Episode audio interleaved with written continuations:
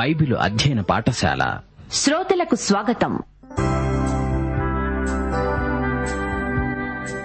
సంఘాల్లో తప్పుడు సిద్ధాంతాల ప్రభావం సంఘ క్రమానికి క్రమశిక్షణకు విఘాతం అలాంటి విఘాత అఘాతం నుండి కాపరులు మెళుకు కలిగి బయటపడాలని సంఘాన్ని సత్య సిద్ధాంతాల పరిధిలో సరిదిద్దాలని వివరించిన హెచ్చరిక ప్రోత్సాహక సందేశమే తిమోతికు రాసిన పత్రిక.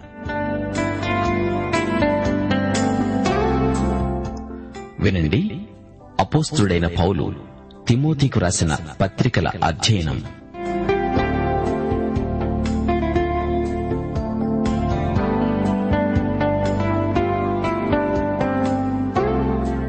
శ్రోతలు బాగున్నారా? క్రీస్తునందు ఆనందోత్సాహాలతో దినదినము అభివృద్ధి పథంలో ప్రయాణిస్తున్నారా? ఈరోజు పాఠానికి సిద్ధపడి వచ్చారా? ఆనంద రహస్యం ఏమిటనుకున్నారు?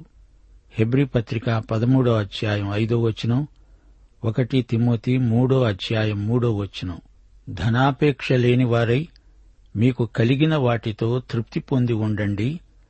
ధనాపేక్ష లేనివాడే హాయిగా బ్రతకగలడు. సంతుష్టి సహితమైన దైవభక్తి ఆధ్యాత్మిక లాభ సాధనం. రండి ప్రార్థన చేసుకుని వాక్య ధ్యానంలో ప్రవేశిద్దాము. ప్రియతండ్రి నీకు మా హృదయపూర్వకమైన కృతజ్ఞతాస్థుతులు నీ నామమే ఇహపరములలో మహోన్నత నామం. నీ రాజ్యమే మా ధ్యేయం. నీ చిత్తమే మాకు శిరోధార్యం. మా శ్రోతలను కనికరించండి. వారి శారీరక ఆధ్యాత్మిక అవసరాలు క్రీస్తునందు మహిమలో నీవే తీర్చగలవు.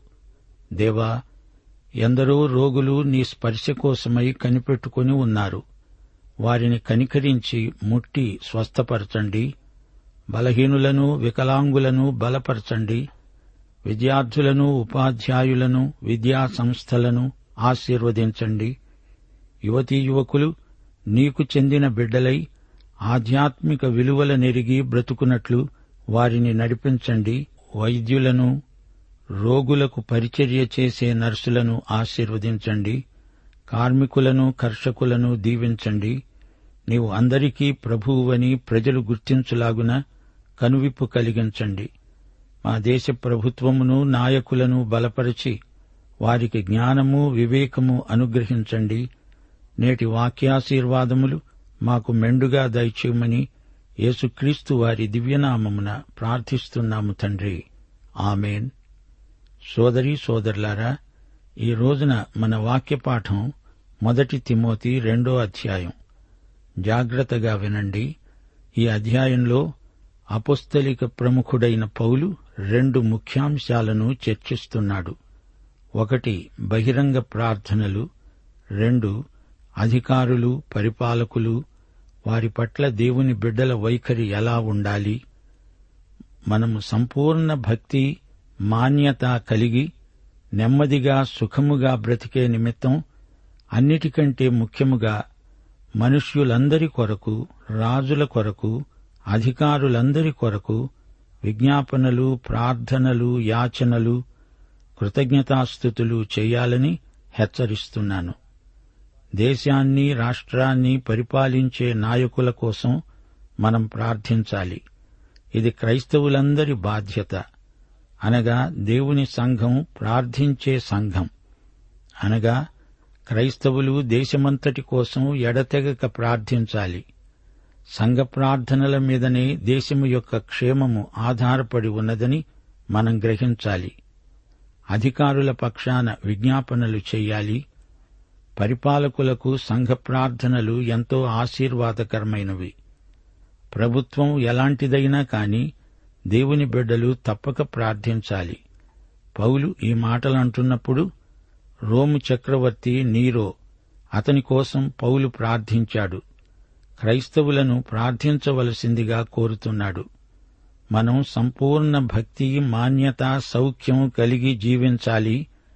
ప్రశాంత జీవితం మనకుండాలి. నిశ్చింతగా బ్రతకాలి. అందుకే మనం తప్పనిసరిగా ప్రార్థించాలి.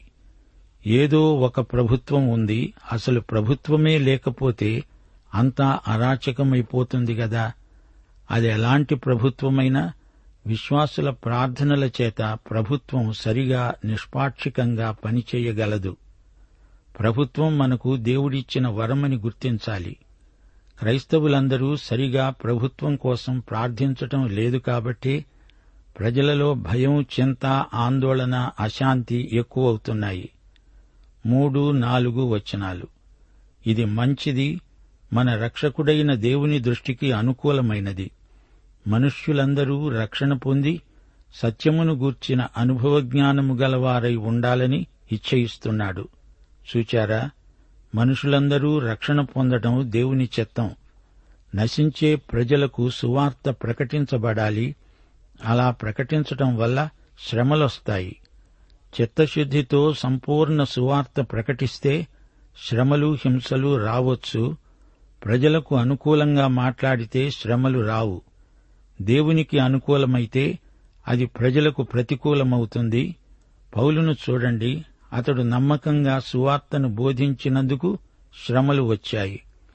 అయినా అతడు అధికారుల కోసం ఎంతగానో ప్రార్థించాడు. ఎందుకని? అది మంచిది. మన రక్షకుడైన దేవుని దృష్టికి అనుకూలమైనది.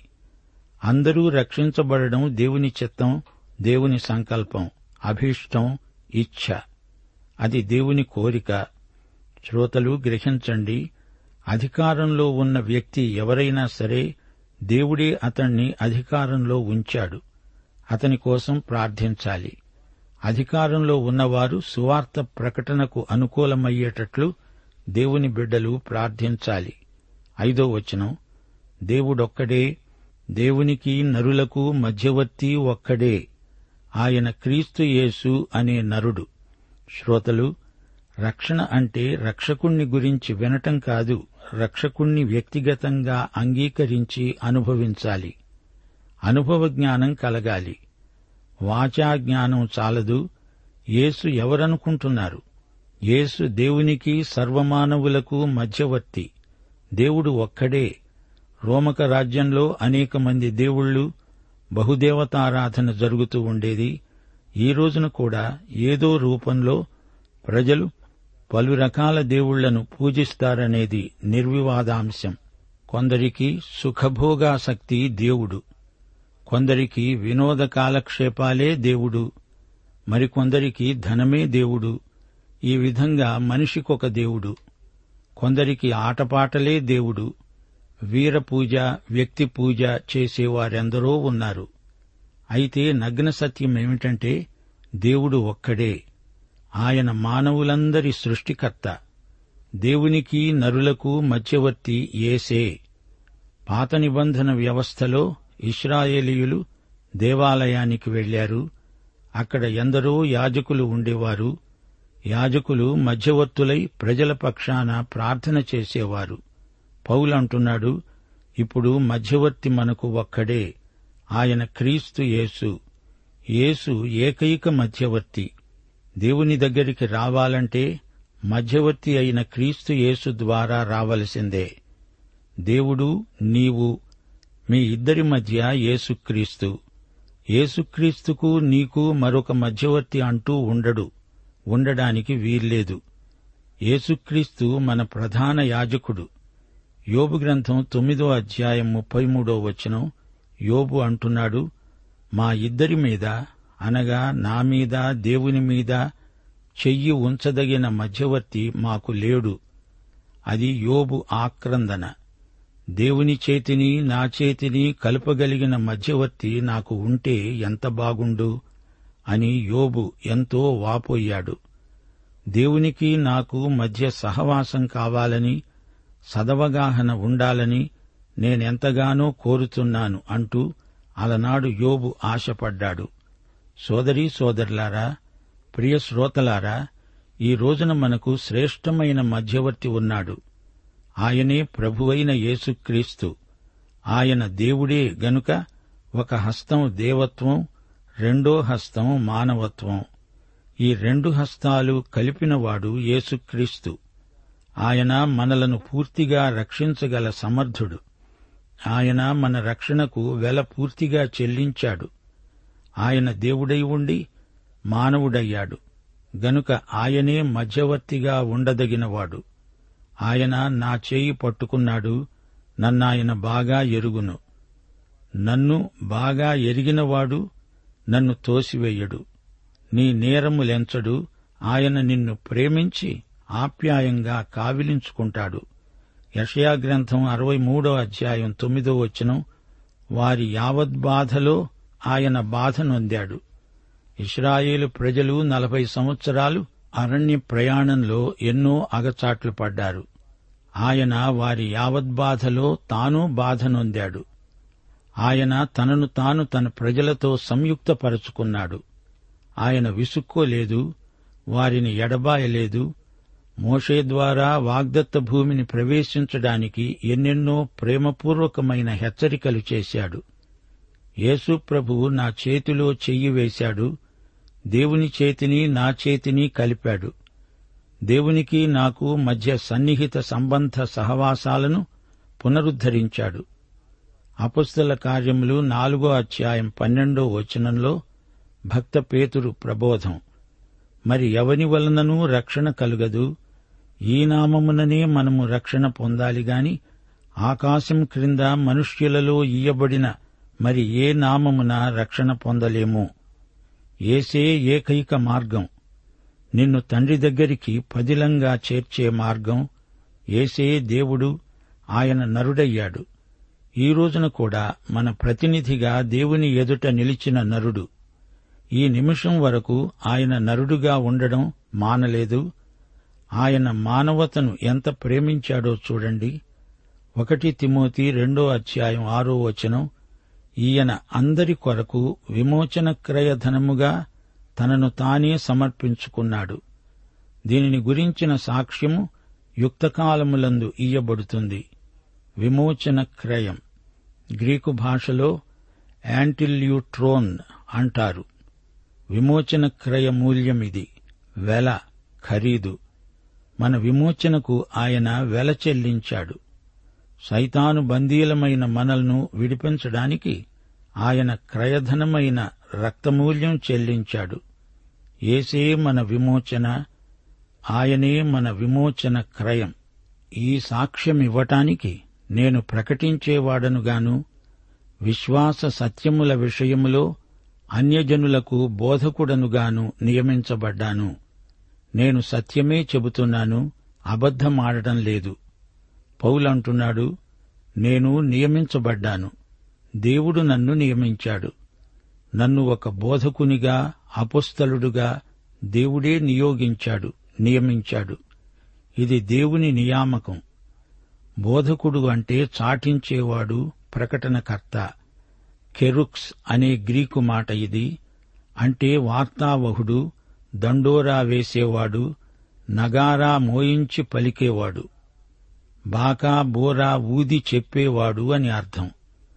పౌలు ప్రకటించేది రక్షణ సువార్త. నేను నిజమే చెబుతున్నాను అబద్ధమాడడం లేదు అంటూ తన ఆధ్యాత్మిక కుమారునితో అంటున్నాడేమిటి? తిమోతికి తెలుసు పౌలు అబద్ధం చెప్పే మనిషి కాడు.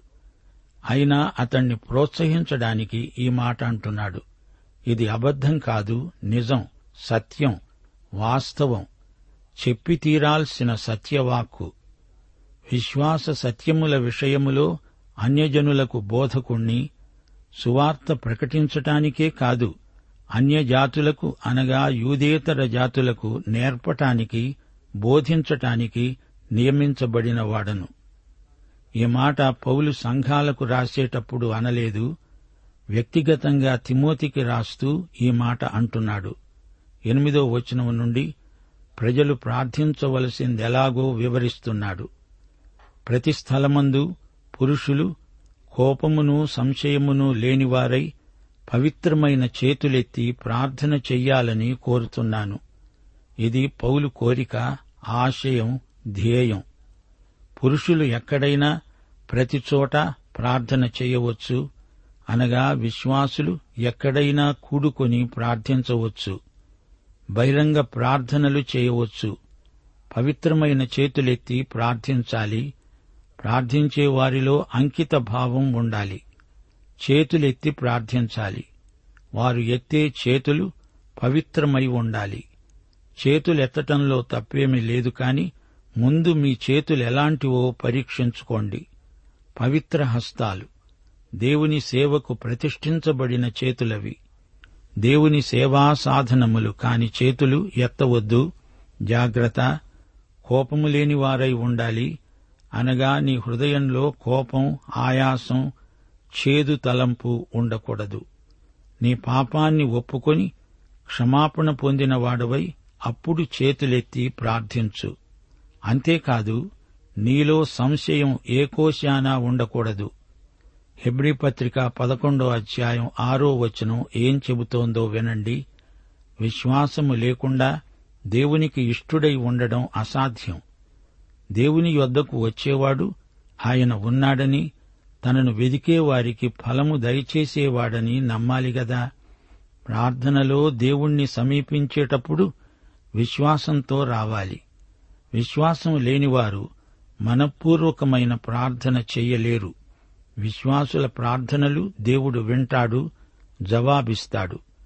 కొందరి ప్రార్థనలు మతాచారంలాగా ధ్వనిస్తాయి. ప్రార్థనలో ఆసక్తి విశ్వాసం కనిపించవు. లాంఛనప్రాయంగా ఏదో మొక్కుబడి తీర్చుకున్నట్లు యాంత్రిక ప్రార్థనలు చేస్తారు. బహిరంగ ప్రార్థనలు చేసే వారి పాపములు క్షమించబడి ఉండాలి. వారి హృదయంలో చేదు తలంపులు ఉండకూడదు. దేవుడు ప్రార్థనలకు జవాబిస్తాడు అనే గట్టి నమ్మకంతో ప్రార్థించేవారు దేవునికి కావాలి. అలాంటి ప్రార్థన కూడికలు పవిత్ర ఉద్రేక భరితమై ఉంటాయి. ఆకర్షణీయంగా ఉండాలి. తొమ్మిదో వచనం నుండి స్త్రీలు ప్రార్థన చేయటాన్ని గురించి చెప్పబడింది. స్త్రీలు అణకువ స్వస్థబుద్ధి గలవారై ఉండి తగుమాత్రపు వస్త్రముల చేతనే గాని జడలతోనైనా బంగారముతోనైనా ముత్యములతోనైనా మిగుల వెలగల వస్త్రములతోనైనా అలంకరించుకొనక దైవభక్తి గలవారమని చెప్పుకునే స్త్రీలకు తగినట్లుగా సత్క్రియల చేత తమను తాము అలంకరించుకోవాలి. పురుషులు ప్రార్థించేటప్పుడు ఏం చేయాలో ఎలా ఉండాలో చెప్పిన తరువాత స్త్రీల ప్రార్థనా విధానం ఎలాంటిదో పౌలు వివరిస్తున్నాడు. స్త్రీలు ఎలాంటి దుస్తులు ధరించాలో చెబుతున్నాడు. స్థానిక సంఘంలో స్త్రీ వహించే పాత్ర ఏమిటో అది కూడా చర్చిస్తున్నాడు. ఈ అంశం నాడు నేడు వివాదాస్పదమే. కొన్ని చోట్ల స్త్రీలు నాయకత్వాన్ని నిర్వహిస్తున్నారు. స్త్రీలను దేవుడు తన మహిమార్థమై నాడు నేడు వాడుకుంటూనే ఉన్నాడు. కొన్ని చోట్ల స్త్రీలకు సంఘ నాయకత్వంలో ఎట్టి స్థానము లేదు. స్త్రీ స్వరం అసలు వినపడదు స్త్రీ కనపడదు. స్త్రీలకు దేవుడిచ్చిన తలాంతులను సంఘం గుర్తించదు. ఈ అంశాన్ని నిష్పాక్షికంగా చర్చించాలంటే రోమా ప్రభుత్వ కాలంలో సాంఘిక పరిస్థితులు ఎలా ఉండేవో అవగాహన చేసుకోవాలి. తిమోతి పత్రికలో పౌలు చెప్పిన మాటలను అపార్థం చేసుకోకూడదు. పౌలు యొక్క అసలు ఉద్దేశ్యమేమిటో గ్రహించాలి. శ్రోతలు జాగ్రత్తగా వినండి. దేవుని వాక్యంలో కొందరు మహిళలు దెబోరా ఎస్తేరు రాణి రూతు మొదలైన వ్యక్తులను దేవుడు ఎంత ఘనంగా వాడుకున్నాడో గుర్తించండి. సంఘ చరిత్రలో ఎందరో మహిళలు దైవ సేవికలై దేవుణ్ణి ఎంతగానో మహిమపరిచారు. అయితే రోమా ప్రభుత్వ కాలంలో అన్య మతాలలో స్త్రీ నేతృత్వం ఎక్కువగా ఉండింది. కొరింతి పట్టణంలో అఫ్రోదితు దేవతారాధన ముమ్మురంగా జరిగేది. అందులో అసభ్యకరమైన అవినీతి ప్రదర్శనలు ఎక్కువ. మతం ముసుగులో అవాచ్యమైన హేయక్రియలు జరగటం పరిపాటి. అది ఒక విధంగా వ్యభిచార ప్రచారమే. స్త్రీలు వారి శిరోజాలు అలంకారాలు అర్ధనగ్న ప్రదర్శనలు అందరూ ఎరిగిన విషయాలే. ఈ దుష్ప్రభావం నుండి సంఘాన్ని ప్రత్యేకించడానికి స్త్రీ తలపై ముసుగు ఉండాలని అపుస్థలుడు శాసించాడు. తిమోతి సేవ చేస్తున్న స్థలం ఎఫెసు డయానా ఆలయంలో తతంగమంతా నడిపేది స్త్రీలే. నాటి మార్మిక మతాలలో స్త్రీల నాయకత్వమే ఉండింది. ఇలాంటి ప్రదర్శనలు క్రైస్తవ సంఘాలలో ఉండకూడదని పౌలు హెచ్చరిక. పౌలు అంటున్నాడు సత్క్రియలు సత్ప్రవర్తన క్రైస్తవ స్త్రీకి ఆధ్యాత్మిక అలంకారాలు. స్త్రీలు ప్రార్థించాలి పురుషులు ప్రార్థించాలి. పురుషులు ఏ విధంగా బహిరంగ ప్రార్థనలో ప్రవర్తించాలో చెప్పాను. ఇప్పుడు స్త్రీల ప్రార్థనా విధానం చెబుతాను అంటున్నాడు పౌలు. స్త్రీకి ఆంతరంగికమైన ఆభరణాలుండాలి. బహిరంగ ప్రార్థన సమయంలో స్త్రీ నిరాడంబరంగా ఉండాలి. ఒక స్త్రీ బహిరంగంగా నిలిచినప్పుడు బహు జాగ్రత్తగా ఉండాలి. దేవుణ్ణి మహిమపరిచే లక్షణాలు ఆమెలో కనపడాలి. ఆ రోజుల్లో అన్య మతాలలో స్త్రీ పూజారిణుల వేషభాషలు ప్రదర్శించకూడదు. శారీరకంగా పురుషులను శోధించే అలంకారాలు క్రైస్తవ స్త్రీలకు తగనివి. ఒకటి తిమోతి రెండో అధ్యాయం పదకొండు పన్నెండు వచనాలు స్త్రీలు మౌనముగా ఉండి సంపూర్ణ విధేయతతో నేర్చుకోవాలి. స్త్రీ మౌనముగా ఉండవలసినదే కాని ఉపదేశించటానికి కాని పురుషుని మీద అధికారము చేయడానికి కాని ఆమెకు సెలవియ్యను. సోదరీ సోదరులారా పౌలు మాటలు సరిగా గ్రహించండి. సిద్ధాంత విషయాలలో స్త్రీలు వాదోపవాదాలలో తలదూర్చకూడదు. వారు సిద్ధాంత చర్చలలో మౌనం పాటించటం మంచిది. పౌలు కాలంలో అన్య మార్మిక మతాలలో స్త్రీలు బహిరంగంగా తర్జన భర్జనలు చేసేవారు. క్రైస్తవ సంఘాలలో స్త్రీలు అలా వ్యవహరించకూడదు. ఒక స్త్రీ దేవుని బిడ్డగా నిరాడంబరంగా కనిపించాలి గాని స్త్రీ పురుష భేదాన్ని పోటీ మనస్తత్వంతో రెచ్చగొట్టే విధంగా ప్రవర్తించకూడదు. ఒకటి కొరింతి పద్నాలుగో అధ్యాయం ముప్పై నాలుగో వచనంలో పౌలు ఏమన్నాడు? స్త్రీలు సంఘములలో సంఘ వ్యవహారాలలో వివాదములలో మౌనముగా ఉండాలి గాని మాటలాడుటకు వారికి సెలవు లేదు. ఇలాగు ధర్మశాస్త్రము చెబుతున్నది. పౌలు ఈ మాటలు భాషలు మాట్లాడే అంశాన్ని ప్రస్తావిస్తూ అన్నాడని మనం గుర్తించాలి. ఇప్పుడు ఒకటి తిమోతి రెండో అధ్యాయం పదమూడు నుండి పదిహేను వచనం వరకు. మొదట ఆదామును తరువాత హవ్వా నిర్మించబడ్డారు కదా. ఆదాము మోసపరచబడలేదు గాని స్త్రీ మోసపరచబడి అపరాధంలో పడింది. అయినను వారు స్వస్థబుద్ధి గలిగి విశ్వాస ప్రేమ పరిశుద్ధతలయందు నిలకడగా ఉండిన ఎడల శిశుప్రసూతి ద్వారా ఆమె రక్షించబడుతుంది. ప్రియశ్రోతలు వింటున్నారా? హవ్వ పాపమే మానవతనంతటినీ పాపంలోకి పడనెట్టింది. ఒక స్త్రీ శిశువును కన్నది అంటే ఒక పాపిని లోకంలోకి తెచ్చింది. స్త్రీ లోకంలోకి తేగలిగింది తెచ్చేది శిశు ప్రసూతి ద్వారా అదనంగా ఒక పాపిని. అయితే కన్యమరియ లోకంలోకి తన శిశు ప్రసూతి ద్వారా యేసును లోక రక్షకుణ్ణి తెచ్చింది. స్త్రీలు ఎలా రక్షించబడుతున్నారు? శిశు ప్రసూతి ద్వారా.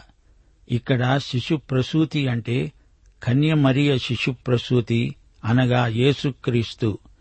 స్త్రీ పాపాన్ని లోకంలోకి తెచ్చిందా? అయితే ఆ స్త్రీ ద్వారానే రక్షకుడు జన్మించాడు. రక్షకుణ్ణి లోకానికి తెచ్చింది ఒక స్త్రీ యొక్క ప్రసూతి. అయితే ప్రతి స్త్రీ పురుషుడిలాగే రక్షకుడైన యేసుక్రీస్తునందలి విశ్వాసము ద్వారానే రక్షించబడాలి. స్త్రీ పురుషులెవరైనా ప్రేమలో పరిశుద్ధతలో ఎదగవలసిందే. దేవునికి స్తోత్రం. సోదరీ సోదరులారా ఈ పాఠంలోని ముఖ్యాంశాలను ఒకసారి మననం చేసుకోండి. క్రైస్తవ విశ్వాసుల ప్రార్థనలు దేశకాల పరిస్థితులపై ఎంతో ప్రభావం చూపెడతాయి. విశ్వాసులు శాంతియుతంగా ప్రశాంత జీవితం గడపాలంటే వారు తమ దేశ పరిపాలకుల కోసం ప్రార్థన చెయ్యాలి పవిత్రమైన చేతులెత్తి దేవుణ్ణి స్తుతించాలి. విశ్వాసులైన స్త్రీలు సామాన్యమైన దుస్తులు ధరించిన వారై మర్యాదగా ప్రవర్తించాలి. సోదరీ సోదరులారా తిమోతి సహజంగా పిరికివాడు. అయితే పౌలు తిమోతిని తన ఆధ్యాత్మిక కుమారునిగా స్వీకరించి అతన్ని గొప్ప ధైర్యశాలిగా తీర్చిదిద్దాడు. అందుకే ఈ పత్రిక రాశాడు. తిమోతికి మంచి ఆధ్యాత్మిక శిక్షణ గరపి తనతో పలు ప్రదేశాలకు సేవార్థమై తీసుకువెళ్ళాడు ఫిలిప్పి రెండో అధ్యాయం ఇరవయో వచనంలో పౌలు తిమోతిని ప్రశంసిస్తూ అన్నాడు తిమోతి వంటి వాడెవడూ నా వద్ద లేడు. తిమోతి యోగ్యత గొప్పది. నాతో కూడా సువార్త వ్యాపకము నిమిత్తము సేవ చేశాడు. పాఠం సమాప్తం. మన ప్రియ రక్షకుడైన యేసుక్రీస్తు కృప మన సృష్టికర్త అయిన దేవుని ప్రేమ ఆదరణకర్త అయిన పరిశుద్ధాత్మ నిత్య సహవాసము మనకందరికీ తోడై ఉండునుగాక. ఆమెన్.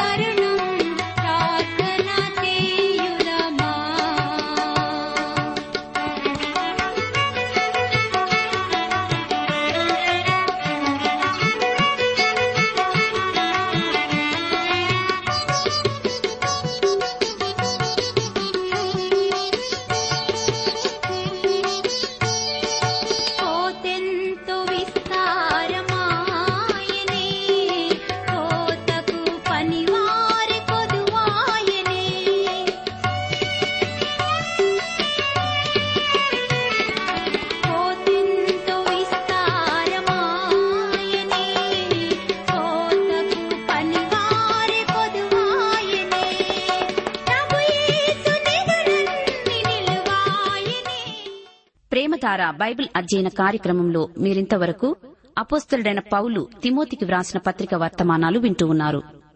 ఈ వర్తమానాలు మీ అనుదిన ఆత్మీయ జీవితాన్ని మరింత శక్తితో ధైర్యంతో సహనంతో కొనసాగించడానికి సహాయపడగలవని భావిస్తున్నాం. ప్రస్తుతం మీరు వింటున్న తిమోతి పత్రిక ధ్యానాలపై గొప్ప సలహాలు అనే పుస్తకాన్ని సిద్ధం చేస్తున్నాం. గొప్ప సలహాలు అనే ఈ పుస్తకం పొందగోరేవారు ఈ రోజే మాకు వ్రాసి లేదా ఫోన్ చేసి మీ పేరు నమోదు చేయించుకోవచ్చు. మరియు మీ ప్రార్థన అవసరతలు సలహాలు సందేహాలు వెంటనే మాకు తెలియపరచగలరు. మా address Premadhara trans world radio India తపాలా సంచి నాలుగు సికింద్రాబాద్ ఐదు సున్నా సున్నా సున్నా ఒకటి ఏడు. మా సెల్ ఫోన్ నంబర్లు తొమ్మిది మూడు తొమ్మిది తొమ్మిది తొమ్మిది ఐదు రెండు ఐదు ఏడు సున్నా. మరొక నంబర్ తొమ్మిది మూడు తొమ్మిది తొమ్మిది తొమ్మిది ఐదు రెండు ఐదు ఎనిమిది సున్నా. మా email ID Telugu T T B at radio eight eight two dot com.